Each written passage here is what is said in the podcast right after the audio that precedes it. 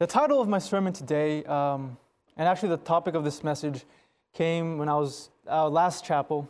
I was just sitting there, and that's how that's kind of what happens with a lot of preachers. They get a lot of seed thoughts for a sermon in the most random places, and it was during Pastor Stephen's message. It had nothing to do with this message. It was just while I was like staring at him. I, I just thought of this. But the title of my message today is "The Strongest Muscle." The strongest muscle. So maybe I was looking at Pastor Devin and I was just like admiring his physique. I was kidding, but the strongest muscle.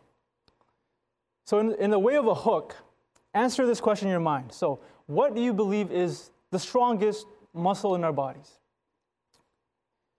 Maybe you think it's our arms. It's responsible as the bicep, as the tricep, as the shoulder. It's responsible for gripping things. It's responsible for handling things. And boxers, that's what they use primarily to hurt people is their arms. So maybe it's arm muscles. Maybe it's our neck muscles. It's resp- some, some of us have heavier heads. I think the, the average weight of a head is around 30 or something pounds. And some people have heavier heads, they have more brain knowledge, but others, you know, David, eh, not a lot. I'm just kidding.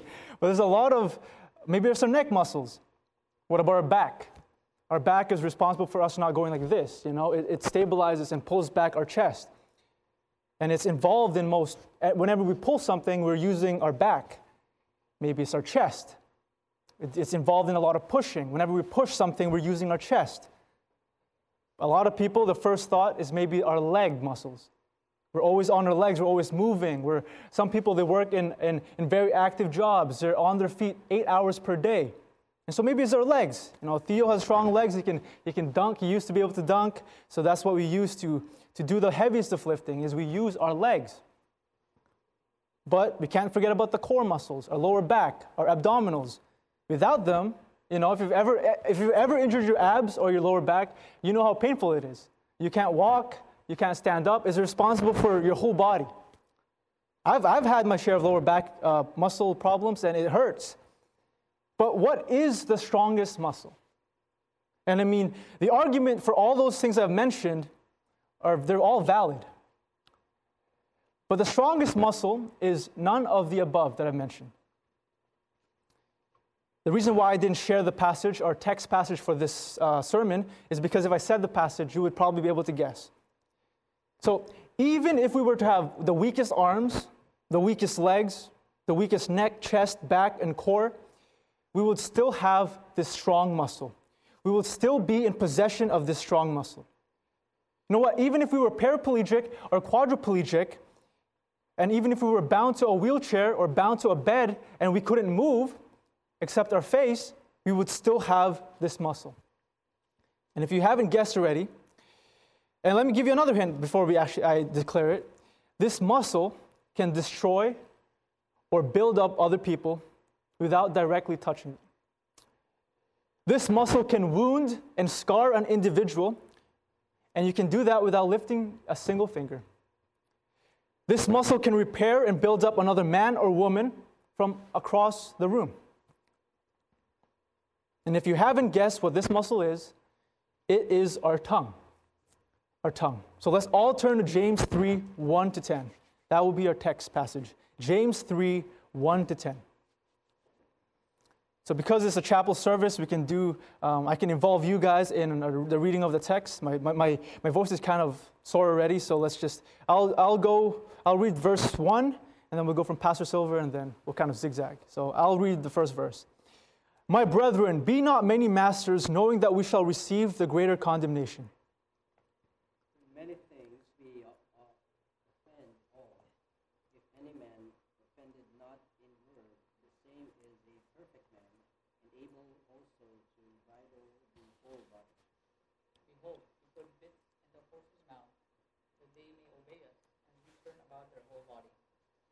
Behold also the ships, which though they be so great, and are driven of fierce winds, yet are they turned about with a very small helm, whithersoever the governor listeth. listeth. Even so the tongue is a little member, and boasteth great things. Behold, how great a matter little fire, a little fire can do. And the tongue is a fire, a world of iniquity, so is the tongue among our members, that it defileth the whole body, and setteth on fire the it is set on fire. For every kind of beast, and of birds, and of serpents, and of things in the sea is tamed, and hath been tamed of mankind. But the tongue can no man tame. It is an unruly evil, full of deadly poison. Therewith bless we God, even the Father, and therewith curse we men, which are made after the similitude of God. And let's all read the last verse. Out of the same mouth proceedeth blessing and cursing. My brethren, these things ought not so to be. So, for the last two years, I've owned a dog, all right? And initially, he was very wild. As JR, he just has a new puppy. A new puppy is very wild, and it's un, uh, initially it is not tamed. It just does whatever it wants. It was uncontrollable. He would make a mess in the living room. He would make a mess in the, the entrance mat. He would make a mess in the bathroom. He would make a mess on the stairs and his carpet too. He would make a mess everywhere. You couldn't control Soda. But as the months progress, two months, three months, four months later, if you work on it, you are able to tame uh, something like a pet, like a dog or a cat. And in the world today, there are thousands, if not maybe hundreds of thousands, of other animal trainers who are much better than I am. You know, I struggled training a puppy, but there are some people who can train lions, who can train seals, who can train elephants, who can train the most grand animals in the world. But look at, look at with me uh, in verse um, 7 and 8. For every kind of beast and of birds and of serpents and of things in the sea is tamed and hath been tamed of mankind. So we see that even today. But the tongue can no man tame. It is an unruly evil full of deadly poison. The thing is, our tongue is a very small member, as what the, uh, this passage says. It is a very small part of our body makes up, I don't know, however uh, percent it takes up of our body. It's a very small percent. It's just this little sliver of muscle in our mouths. But this little member of our body, in my opinion, causes the most damage among Christians and among the world today. It's not our hands that do a lot of damage, it is our mouths. Because everybody has the capacity to hurt other people with their tongues.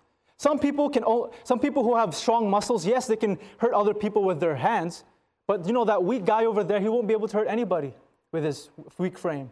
But a tongue, everyone is capable of using and utilizing for evil, for wickedness, for, for poisonous things. One of the greatest and glaring weaknesses of the average Christian man and woman is our tongue, our speech, the words we say, the things that proceed out of our mouth. I have never met a man, as the Bible clearly states in James, who has perfectly put their tongue and speech under submission. I've never met a man who was so upright and holy that every single word that came out of his mouth was holy and for the edification of other believers. Every single man I've met has more, in more than one occasion has slipped up and said something that they shouldn't have, including myself. And I'm, I may be worse than the average person, I don't know. But our tongue is hard to be tamed and is untamable, as James 3 says. But here's the issue that I find no man, it's true that no man can tame the tongue completely. That's what James says. No man can tame the tongue 100%. But just because we can't tame it completely does not give us an excuse to completely ignore our responsibility to always season our speech with salt. Just because we can't 100% tame our tongue doesn't mean we should completely ignore that responsibility to have godly conversation or to have godly speech. You have two choices with this little muscle. It's either going to build up others or destroy the faith and morale of your brethren. And it is up to you to decide what effect your tongue would have. There are three types of speech that a Christian can have, and using scripture, we will examine um, what, those, what these three are and see for yourself what type of speech is coming out of your mouth. Don't look at your, the person beside you. Don't look at the person behind you. Look at yourself and see what type of speech has been leaving your mouth. So before we get into our sermon, let's just open up in a word of prayer. Heavenly Father, thank you, Lord, for this, uh, the message that you provided for me. I pray, Lord, that you would, that you would help me and enable me to preach uh, just your words. And I pray, Lord, that you would um, leave out all the words that are from my own thoughts and just uh, words that are uh, not alignment in alignment with your word. I pray that I just uh, preach uh, specifically your scripture. And I pray, Lord, that uh, you bless this message, that you would uh, speak to the hearts of myself and to the people sitting here today. I pray this all in your name. Amen.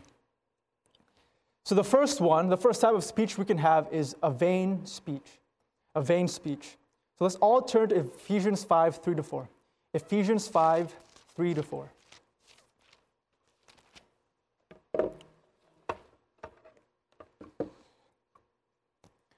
So just follow with me, you don't have to read it out loud.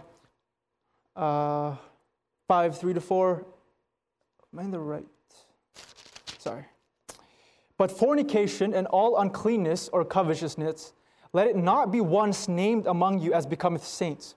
Neither filthiness, nor foolish talking, nor jesting, which are not convenient, but rather giving of thanks.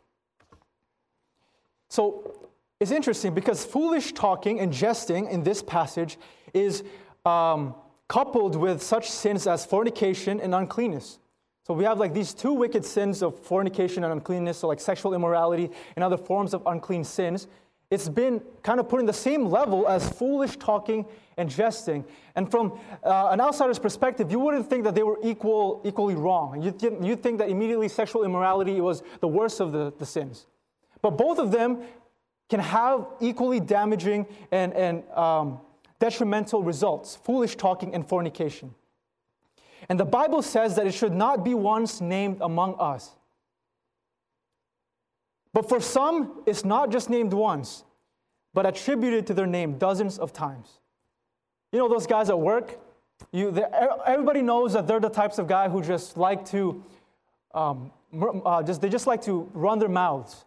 They, um, I've, I've bust in, I've been in transit for the last three, four years. I've worked in a total of three years in, in secular jobs.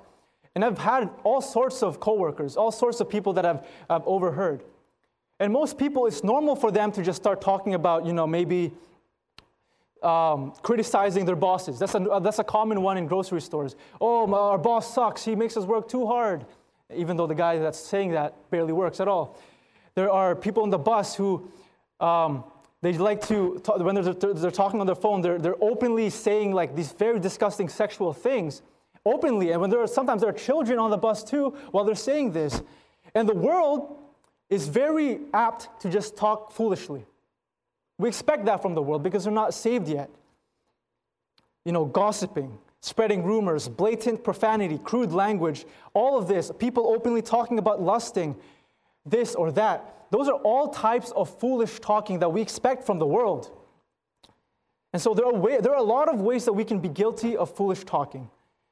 So we need to avoid all topics that may be classified as foolish. So let's go to Proverbs 10:19 now. Let's go to the Old Testament. Proverbs 10 verse 19.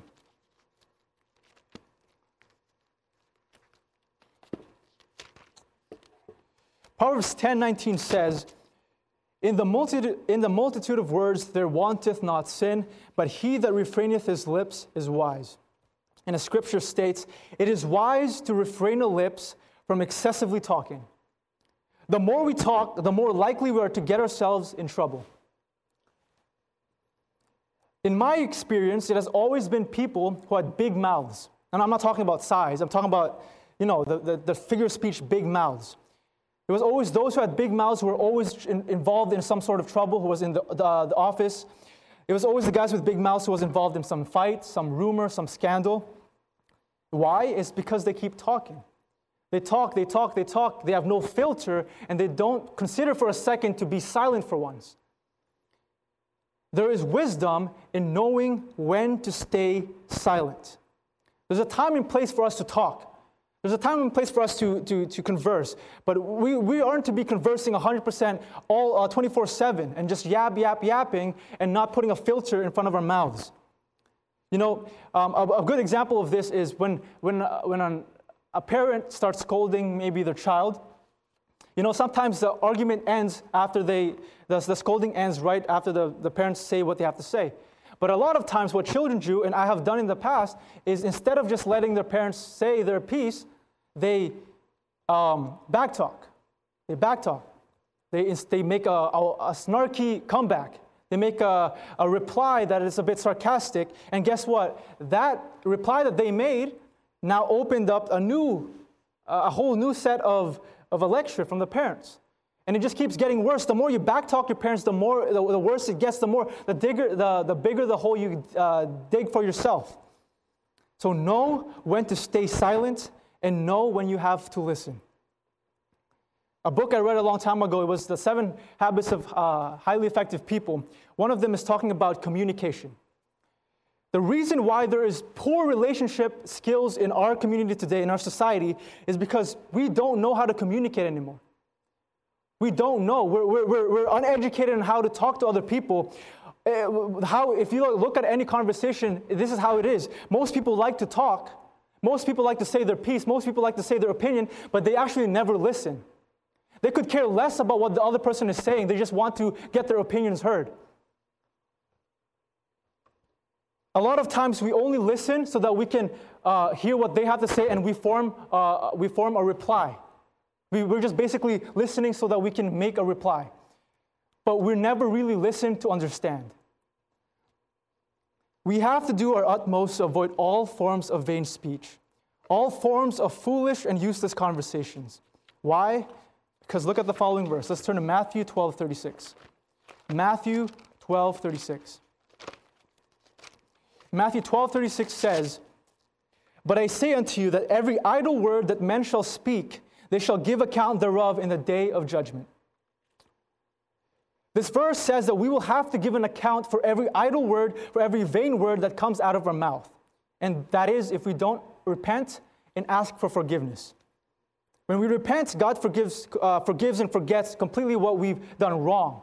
But a lot of people, uh, if you look at yourself today, when was the last time you asked for repentance for saying something stupid? It's probably been a while because you, you, most people believe that they don't have this problem of having a, of an unbridled tongue. They, they, they think that this is part of their personality. Oh, it's my personality to be a guy who says whatever's on his mind. That's not a personality trait. That's just a trait of you not unbridling your tongue. That is a lack of restraint. That is not a personality trait. We have to become like God and not just uh, give in to our flesh. God, in His omniscience, has heard all the vain, foolish words that have come out of our mouth. Even the words that we mutter under our breath when no one is looking, even the words that we whisper under our breath when our parents have turned their back, God has listened and heard every one of those. Do not think for a second that the omniscient God that we serve would ever overlook our thoughts, let alone our audible words. So ask God for forgiveness. Ask God to forgive you of all the idle and vain speech that you're, you're guilty of. I'm guilty of this too. That's why I'm giving a warning. That's what I'm telling. I'm exhorting to you what the Bible says about an unbridled tongue.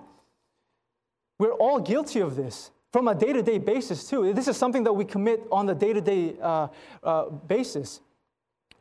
You know, it is also possible to say good things that make you sound like a good Christian. Oh, yeah, yeah, I woke up today. I woke up real early today to read my Bible. Oh, yeah, I attend every single service.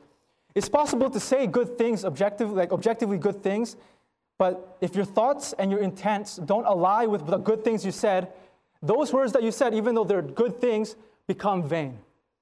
Because your life, because your thought, not, because they're not in alignment with what you just said, the words that proceeded out of your mouth are vain and foolish talking in the sight of God. Get rid of that hypocrisy that has fostered within your heart. Make sure that as a Christian, your conversation is always genuine and never in vain. Just as we can go to we can go to church and not really be a Christian. We can go to soul winning every Saturday and not actually be a soul winner in our hearts. We can read our Bible every single day and not actually be a student of the Word. We have to make sure that our words are always in alignment with our hearts. Otherwise, it's just vain speech. Number two is the worst of the three speeches. It is called destructive speech. Destructive speech. All turn with me to Proverbs 12. Proverbs 12. Besides the book of James, the, the book that talks most about the tongue is Proverbs. Proverbs 12, 18. And it says, There is that speaketh like the piercings of a sword, but the tongue of the wise is health. Within our society, if you just observe, the inclination of the average man is to cut up and tear down other people. That's the natural inclination. People would, without a second thought, you know, curse the cashier. I've seen this. I worked in a grocery store for three years. I've seen people curse the cashier and just, ber- uh, and just berate them and just completely go in a rage just because the cashier forgot up the, the, pro- the product code of an apple. They go on this whole tangent of just making and humiliating another person for just forgetting a simple code. Drivers today will immediately honk, curse at a, another driver make, for making a small mistake for being a little bit slow, for making a wrong turn, for just swerving a little bit. We, we, we, we start honking and they start cursing at a driver. They pull up to the, the car in the highway, they roll up the window and they start berating them. That's normal in our world. When we go to the drive through worker, if the drive through fast food workers are just a tad bit slow, people are naturally just go on a rampage and, and rage uh, on, that, on that poor worker. In summary, the world finds nothing wrong with humiliating and cursing other people. That's the natural, that's the, that's the sin nature, that's their flesh. They're not saved. And that's why the tongue is the strongest muscle. Within a span of five seconds, you could have the power to either build up and mightily encourage someone, or you could have the power to cut someone down and kick them into a pit of sorrow and sadness. You have that choice. You can either build them up, or you can either use your tongue to just kick them and make them depressed and make them sorrowful. We expect and know that the world will pierce others with their tongues like a sword. But how come I am seeing it even within God's people? Paul, throughout his letters, says to be loving to one another, to be loving to your brethren who are saved. But how come I see Christians piercing other Christians like a, like a sword, uh, piercing others with their tongues? We are called to love our brethren. We are called to be united with our brethren. And this is assuming that you guys are united in doctrine already, you guys are united in truth already. But we are so quick to cut others down with our words over one small disagreement. Instead of encouraging others, we end up destroying and stunting the budding faith of some Christians. Listen to the proverb, listen to the wisdom of the wisest man in the world, so that it may be said of us that our speech gives health rather than pain. I would feel bad if, if someone would say of me that my speech was, was painful to them. I want my speech to, from, uh, towards other believers to be a source of encouragement, a source of health in a way. I want to be an encouragement to you guys. Not somebody who, who, who I want to, who, who is avoided because he's always just berating other people. I don't want to be that person. Turn with me to Ephesians 4.29. Ephesians 4.29.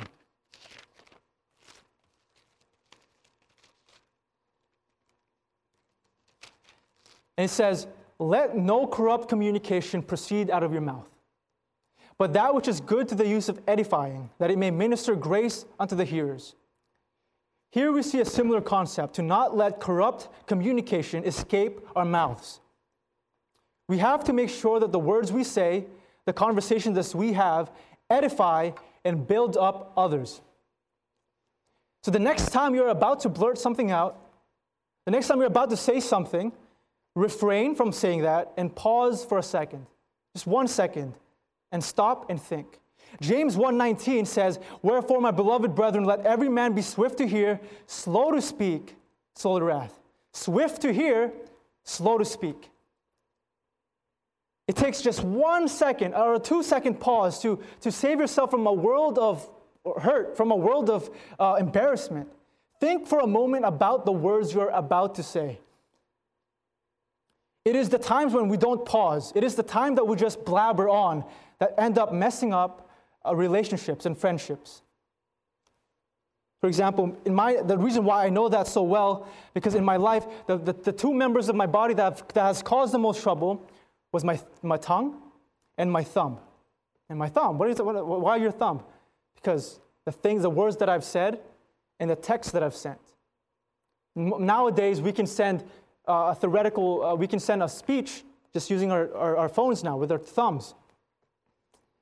Instead of stopping to think about the comeback that I'm about to say, instead of stopping to think about the insult I'm, I'm about to give to a friend, instead, I just blurted it out.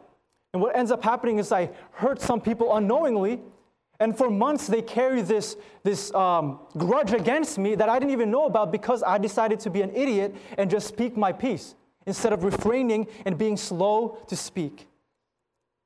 Words can be destructive, they can be the most destructive thing in the world. You know what?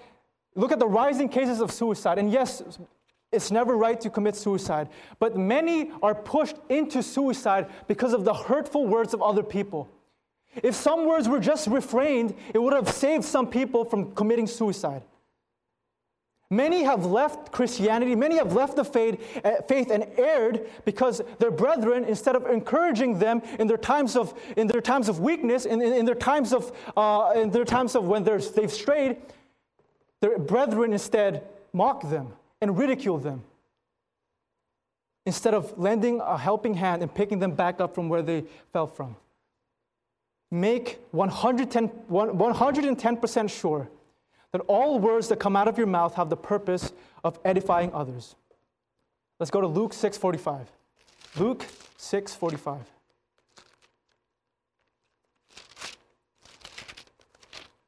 A good man out of the good treasure of his heart bringeth forth that which is good, and an evil man out of the evil treasure of his heart bringeth forth that which is evil. For of the abundance of the heart his mouth speaketh. If you find yourself consistently saying evil, spiteful, and mean things, you need to examine your heart. Because this is not just some sort of uh, once in a blue moon problem now. This is there's the, the, the root problem is your heart is wicked and is in sin. If evil continu- continually leaves your lips, that is an obvious indicator that your heart is corrupt. It is involved in deep sin, that it is involved in wickedness. We will never have godly communication and conversation if our hearts are not right. A heart that has been contaminated and that has given place and shelter to Satan can only ever produce wicked and carnal speech. An evil heart can only produce evil speech. Our tongue and speech can, in a way, kill those around us. So be mindful and pray always. That's why we always pray before we leave the house. Pray that you don't say something stupid. Pray that, you, that all the words that come out of your mouth are, are led and, and uh, put in your mouth by the Holy Spirit. Pray that the Holy Spirit seasons your speech with salt. And the last one, this is the speech that we ought to have. It is called constructive speech. Constructive speech. And let's turn to Hebrews 3:13. Hebrews 3:13. And it says, "But exhort one another daily, while it is called today." Lest any of you be, lest any of you be hardened through the deceitfulness of sin. To exhort one another means to be of good comfort, to be a good comfort to one another. This is not to say that we should comfort and exhort each other, you know, maybe once a year. But this verse says that we should exhort and be a good comfort to believers every single day. We have to make, we have to open up our own opportunities to be a blessing to somebody else. Uh, the, the problem is we're so self centered, we're so selfish, and we only think about what's best for us. But think for a moment when you wake up how can I be a blessing to another, one of my brethren? How can, be, how can I be a blessing to another Christian? Make it a goal that every single day that you are a blessing to another person, to another, uh, to another saved person. Not just even to save people, be a blessing to those unsaved as well because it will speak volumes and it will be a great testimony. So let me paint a what if scenario. What if Barnabas chose to rebuke, humiliate, and bully the Apostle Paul? What if Barnabas chose to ditch John Mark and just left him in the, the dust? Well, in a way, I believe that Paul and Mark would have still been in the ministry somehow. God would have just used another person. But just what if? We would have missed out on some great books if they were to have fallen from the faith. The majority of the New Testament was written by the Apostle Paul, and one of the four Gospels is written by John Mark. And imagine if Barnabas was such a, a bad testimony to his brethren that he caused Paul and John Mark to err from the faith or from the depart from the faith. But that's not what he did. He chose to exhort them. He gave the Apostle Paul a chance when nobody else would give him a chance. And when the Apostle Paul was impatient with John Mark, Barnabas chose to give John Mark a hand and lift him up. And both of them were so used in ministry that God even used them to be uh, biblical authors. Proverbs 27 17, iron sharpeneth iron, so a man sharpeneth the countenance of his friend. As the popular proverb states, we must sharpen each other. But instead, we have way too many guys who are dulling each other Instead of sharpening each other and making ourselves uh, a better soldier for God, we're dulling our blades by bickering, by constantly arguing, by constantly uh, making fun of each other. We need to sharpen each other, not dull each other. Make it a goal to be encouragement to every single one around you, not just to the people around us. It's easy to fake um, being uh, exhorting on others in the public. It's easy to be a blessing to these people, but so many people have bad testimonies at home. When they get home, they backtalk their parents. When they get home, they never listen to what their parents says. When they get home, they're super disobedient. Be an encouragement to every single one around you. Not just the people of the church, but it starts at the home. To be a person that others see as a source of comfort and consolation. But what if another believer is in a wicked sin? Are we then supposed to just ignore the sin? No. There is such a thing as rebuking another believer in love. Many attempt to rebuke others for their sin, but they lack the love aspect. And so the rebuke is useless. But a man who rebukes his friend in love will have a greater impact on the, on, uh, on the person who's straying. 1 Corinthians 13, 1 to 3. Let's turn there. That's the last passage I'm going to turn, ask you guys to turn. 1 Corinthians 1 to 3. 13, 1 to 3. The chapter on charity or the chapter of love. And it says, Though I speak with the tongues of men and angels and have not charity, I am become a sounding brass or a tinkling cymbal. And though I have the gift of prophecy and understand all mysteries and all knowledge, and though I have all faith so that I could remove mountains and have not charity, I am nothing. And though I bestow all my goods to feed the poor, and though I give my body to be burned and have not charity, it profiteth me nothing. Without charity, without love, our ministry is nothing. It is vain, it is ineffective. We are called to minister to other people in love, always in love. And love isn't love doesn't mean ignoring people, ignoring their sins. No. Love is understanding that that sin is so wicked that you have to you have to let them know that you're in the wrong path. That's love. Love is not ignoring somebody, uh, it's ignoring someone's wicked sin. That's not love, that's stupidity. Love is telling that other person, look, you're on the path of destruction. Get away from that. I care so much about you that you should not continue further with this sin. But instead, we rebuke without love, and they, they, they continue in their sin because we forgot to show love. When we could have, we could have possibly reached them if we just had shown love with a rebuke. So, to conclude, D.L. Moody and Charles Spurgeon, the two men that I look up, that I most look up to in terms of preachers, were both great men of God, both amazing preachers. And both of them agreed that the greatest, that the greatest sermon ever preached was from this certain man. The greatest sermon, they both agreed that the greatest sermon was from the same man. This man in his earlier years was very foolish with how he used his tongue. He's, he was quick to say something, and he did not think before uttering a word. He was very impulsive. But there was a certain point in this man's life that he chose to use his tongue, to use his speech, to accomplish something for God and to further his kingdom. One day he, woke, he, he just realized that I'm, I'm, not use, I'm, not I'm not a good steward of my tongue right now. I need to use it for the furtherance of God's kingdom. The man who before was foolish with his speech, with his tongue, became the preacher who preached the greatest sermon ever, as according to Moody and Spurgeon. And what made this sermon so great and heralded by both Spurgeon and Moody? Well, 3,000 men were saved under that sermon. That preacher's name was Peter, Simon Peter. He was always saying something that he shouldn't have said. It even led to God uh, calling him Satan. Get thee behind me, Satan. It led to him denying the, the, the Savior because he couldn't control his mouth.